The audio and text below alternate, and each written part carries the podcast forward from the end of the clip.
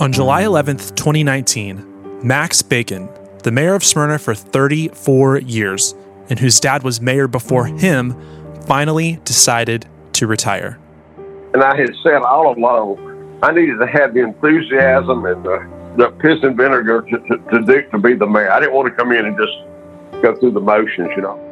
This led to the most unlikely runoff between a mayor pro tem with the perfect resume and a 26 year old inexperienced candidate no one saw coming. You know, if there was a you know prediction market on Smyrna elections, it would have been on whether Derek was going to get over 50%, and that was the question. This was an election that uncovered a growing tension in the city, one of identity, which resulted in the race being decided by only 159 votes. It's, it was always funny to me to kind of see that tipping point in Smyrna of old Smyrna and new Smyrna. You know what I mean? The idea of having just a white male in their 40s or 50s is the only is the only thing that's going to get elected. Those days are over.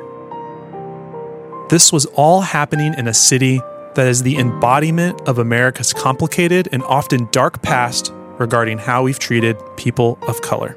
Smyrna in 1927 adopted an ordinance stipulating that no black family or person could live closer than 200 yards to a white family in the city.